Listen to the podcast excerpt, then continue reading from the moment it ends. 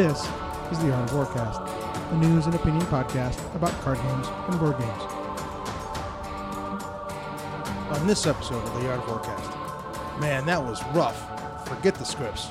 More on the Keyforge campaign on the GameFound and Rivals Errata and community building efforts. All right, welcome, folks. I'm Tobin Lopez. So, thank you for coming back and maybe listening to the second episode of these solo newscasty kind of things. If you listened to the last episode and you're back for this one, thank you very much and thanks for your patience. I did not get a lot of sleep after recording that one and posting it. Uh, it was really rough. It's basically because I hadn't done before, hadn't done a solo podcast before, right? Uh, even the intros, I do them, and then it turns out that I have an interview, so it's all good.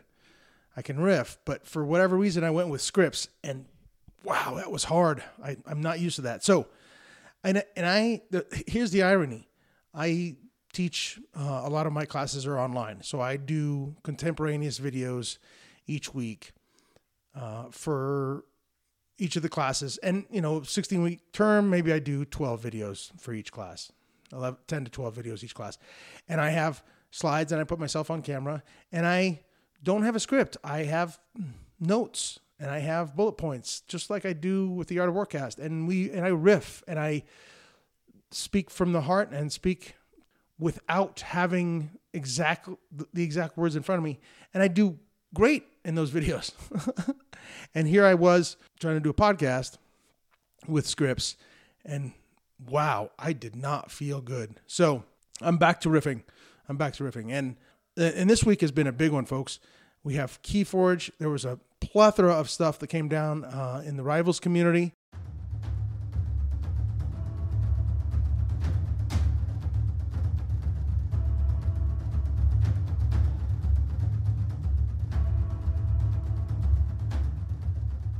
All right, so the Keyforge campaign on GameFound has just gone crazy. Last week, I think when I talked, uh, I was recording, it was about 275, 275K, right? So a lot of the stuff had been unlocked, but a lot of the big hopeful stuff hadn't been unlocked. As I sit here today, it's at 537K, which is just blows my mind. It's the, the, the game is f- far from dead. Uh, to have five hundred thousand dollars put into a game is just uh, just amazing.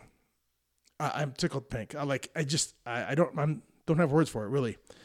Now, some of the stuff that's been unlocked in the last week. So funders will get a creature token set or token creature set. So this uh, Winds of Exchange set has you use tokens and what the the mechanic in the game is you take the top when you're told to make a token, you take the top card of your deck and you place it face down on the table, and it's a copy of a creature token that came with your deck. So every token that gets made with your deck is a is an iteration of this one token card. Um, so you have these tokens out there, and there are 28 total tokens, four per house. Uh, three of them are common. One of them, three of them are common to each house, and they're not all common. But there's one tied to a rare card. So if a rare card gets algorithmically inserted into the deck, then it comes with that token automatically. So when the deck is generated, it it grabs one of these 28 tokens. So having a token set is pretty cool, but there's 28 tokens in the game. So you're going to get a token set, which I think if, and I, I didn't try, I didn't try to understand it because I don't think I'm going to use them, but you get a token set which has 36 cards and they're double sided. So I think you get 12 copies. No, maybe get 24 copies of the same. I, I don't know what it is. You get you get a token set from one house, I think, right? So we would get all one a Mars token set. So if you had if you played with a lot of Mars creatures, whenever you had a Mars creature in your deck, you could play with this token set. And the really cool part, and I got an additional one, is everyone who contributed who is is a funder is going to get a Savior of Keyforge deck, a specially marked deck that is tournament legal. I, I've, I've seen that people say that it's going to have special bordering on the on the card back that basically says Savior of Keyforge, and you would you get it only through this campaign, and you can get additional ones. So they unlocked everybody getting one, and then at some point they added it to the on add-on, and I bought another one. And it's not cheap, right? These these decks are MSRP for thirteen dollars, and the add-on Savior of Keyforge deck was sixteen ninety nine. So, or maybe yeah, I think it was sixteen ninety nine. There's an Unchained deck, which going back to the very, very, very early days of Keyforge in its development before it was named Keyforge, Richard Garfield had the idea that there wouldn't be any balance to the decks. So the algorithm tends to balance things out, right? If you get a couple of powerful cards, you might get a couple of less powerful cards in your deck. So the algorithm does that. But in a previous iteration, it didn't matter you got just broken stuff all the time. Maybe, maybe, maybe not, right? So what's really cool is everybody's going to get one copy of these Unchained decks because of that's that's what we've unlocked so far. But everybody gets one copy. They're not tournament legal. You can't play for you can't play in a tournament. And there's nothing like that. Although they did make intimations that they might have some special event with these at some point, which is cool and would be fun. The next target, I think it's 550,000 is that the Unchained decks will be added on. Let me make sure of that here. Oh, no, no, no. The Unchained decks would be added on at the 600K level. And then at the 550K level, which we're only about 13,000 away from, they're going to reveal the name um, and maybe some early details of the next Keyforge Adventures pack, which seems to be more like a Halloween themed thing which is cool because Grim Reminders is the name of the next Keyforge set, and they also released that as part of their. That was one of the stretch goals. Is everybody gets to or find out what the next title is, and then you get new preview cards. There's all kinds of little preview card things. They're giving away all the little things. They're giving away signed, signed by Richard Garfield. There's given they're giving 250 away. 250 of these preview cards are going to be signed by Richard, and so on and so forth. The biggest part, the biggest achievement was that the 500K mark, as I mentioned last week, was met. And so uh, French, German, Italian, Polish, and Spanish language Keyforge will be available, which is wonderful, right? As I said last week, having it available in multiple languages is just better. And, you know, while uh, I'm confident that a good portion of that player base had put in not getting, uh, put in before the 500K, now that they know they're getting it in their own language, you you're going to have more people come in. Now, is that going to be enough to get to 600k? Is it going to be enough to get to 750 where Chinese, Korean, Portuguese and Thai get added? Still to be determined. There's a few weeks left. There's about a no, not a few weeks, a few days. 11 days left? Yep, 11 days left as I'm looking at this. So keep going, Keyforge community. Keep going. Keep finding people. I played it in real life for the first time this week in a long time. Uh, there was uh, Jason, a longtime friend of mine, and a new guy, Chris. He they uh, we came down and we played some serious Keyforge, and it was funner than hell. I mean, it's really weird too. I got to tell you, I played on TCO for so long, it was kind of refreshing to have to like move amber and remember that you gained an additional amber when there was a reap effect that got you an additional amber and you do this and you stole that and uh, cards did these things. All the automation on tco just kind of gets to you. And now i knew what was going on but i still had to remember to do it. It was quite refreshing and nice and and felt good and and right. And we were just played uh, and it was really quite fun. so, um, yeah, keep it going, Keyforge community. Let's see if we can get to 600K, huh?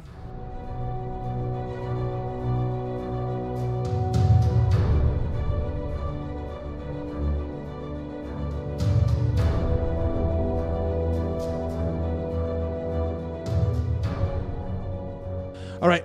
So this week in Rivals, this has been kind of a big week in Rivals.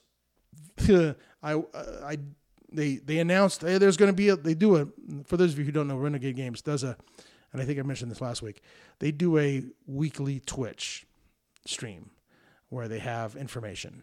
And now for the next few weeks, it's going to be hit and miss. I think they're recording next week, but not the week after, or maybe not next week, but the but then they are recording the week after, what have you. Play Renegade channel on Twitch, but they do a you know they talk with the designer and Matt Holland, who's the sales and uh, and program marketing manager. I think I got his title right they they go over OP stuff, they go over rules changes, they go over rules clarifications, they preview cards, so on and so forth. So they've been previewing some of this stuff, but this week they talked about errata. Now, I uh, you know, I played a lot of FFG games and they were loath to errata cards. Right? It would take a mountain to do so. And I didn't like that. Candidly though, like rivals it seems like they're eroding almost too easily enough. The bar isn't quite high enough. They eroded disheveled shelves, which is a new agenda that came out in the game just recently. Um, with with a it, it's a it's a mill deck. That's a mill strategy. So disheveled shelves is an agenda where you win the game if your rival is out of cards in their deck. Right.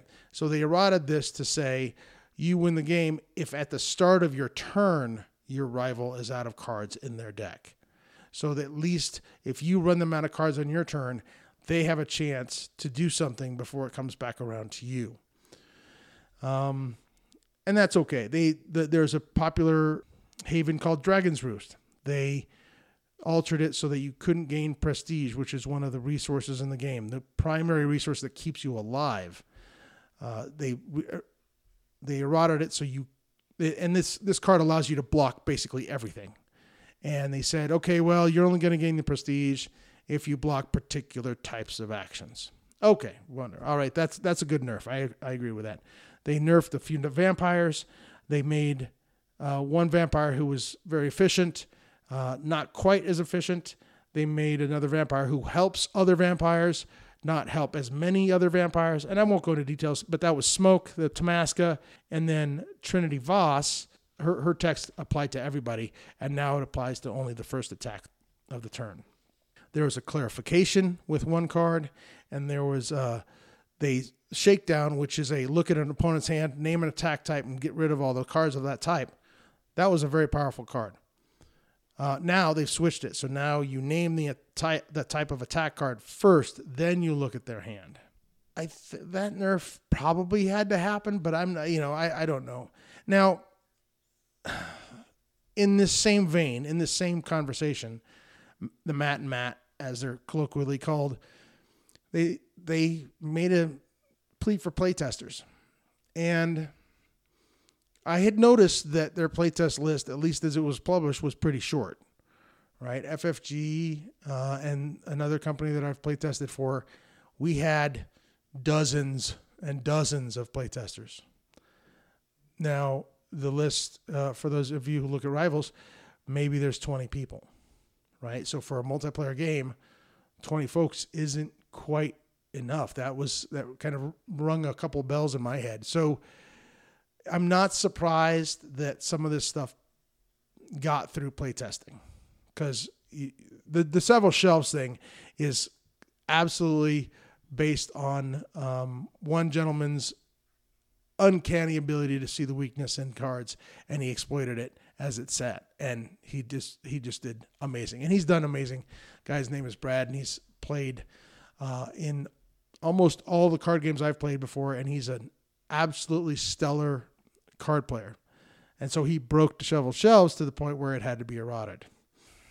And and I, I don't want to talk about this at length now, but at one point I am going to discuss playtesting and my experience with playtesting and trying to clear up uh, what I think are some misconceptions about what goes on uh, at and I've been a part of FFG playtesting. I've been a part of two other companies playtesting, and I'm not going to tell you who, but because um, those games haven't been published yet.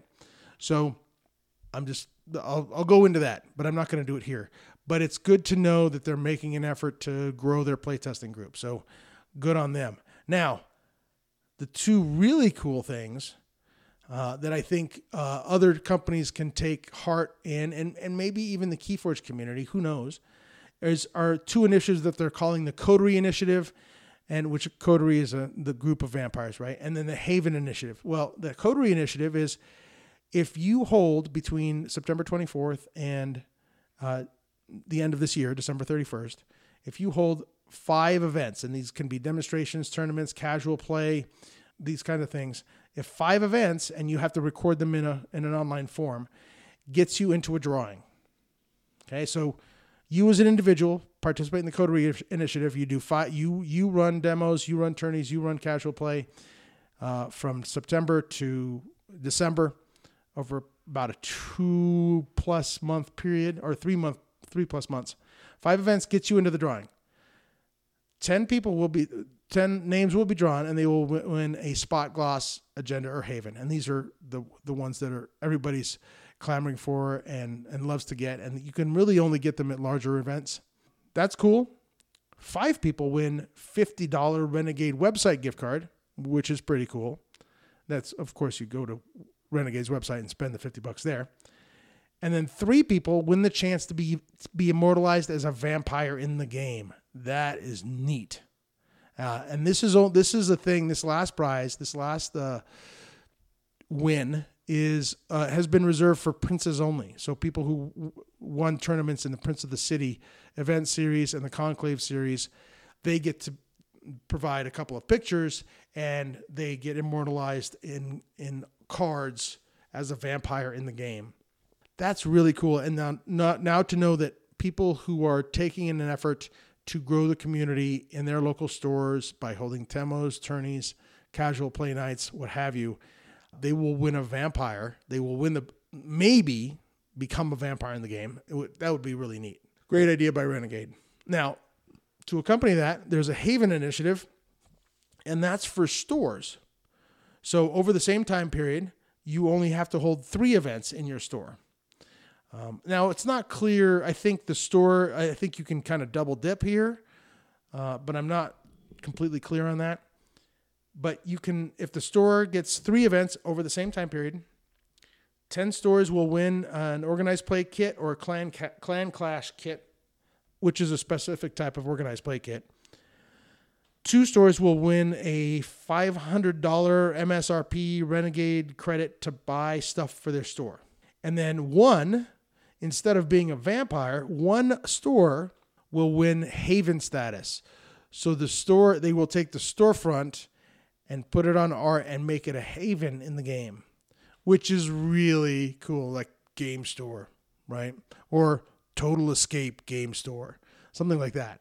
It would be that I would I, I would hope if it's my game store, if it were my game store, I hope it's a good haven and I, and I want to use it a lot, right? That, would be really neat. So uh, kudos to Renegade for uh, taking that effort and showing some initiative there and coming up with some really, I think, are good ideas. And I'm certainly going to participate uh, to the extent that I can.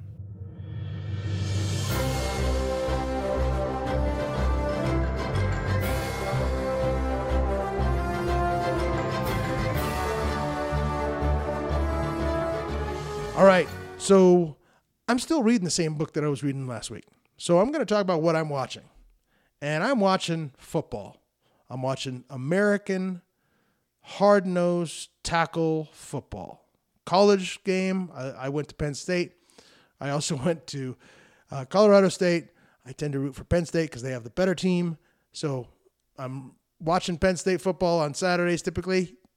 Go Lions, woohoo! And then I'm a Raider fan and so, coming along with the idea that I'm a Raider fan, I love to bathe in the tears of Broncos fans. And it's been just with their, uh, and for those of you who know, who keep track of such things, you'll know that the Broncos lost to the Seattle Seahawks on Monday Night Football.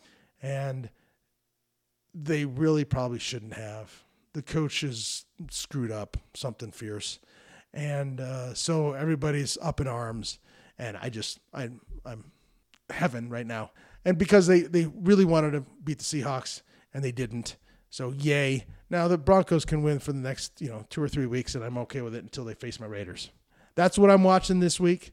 Uh, that's all I have for now, folks. Thank you very much for listening in to the second episode of Tobin Talks to the Walls in His Basement and tells some people about the news. Remember, until next time, you have a choice to increase the cool or decrease the suck. Thanks for listening.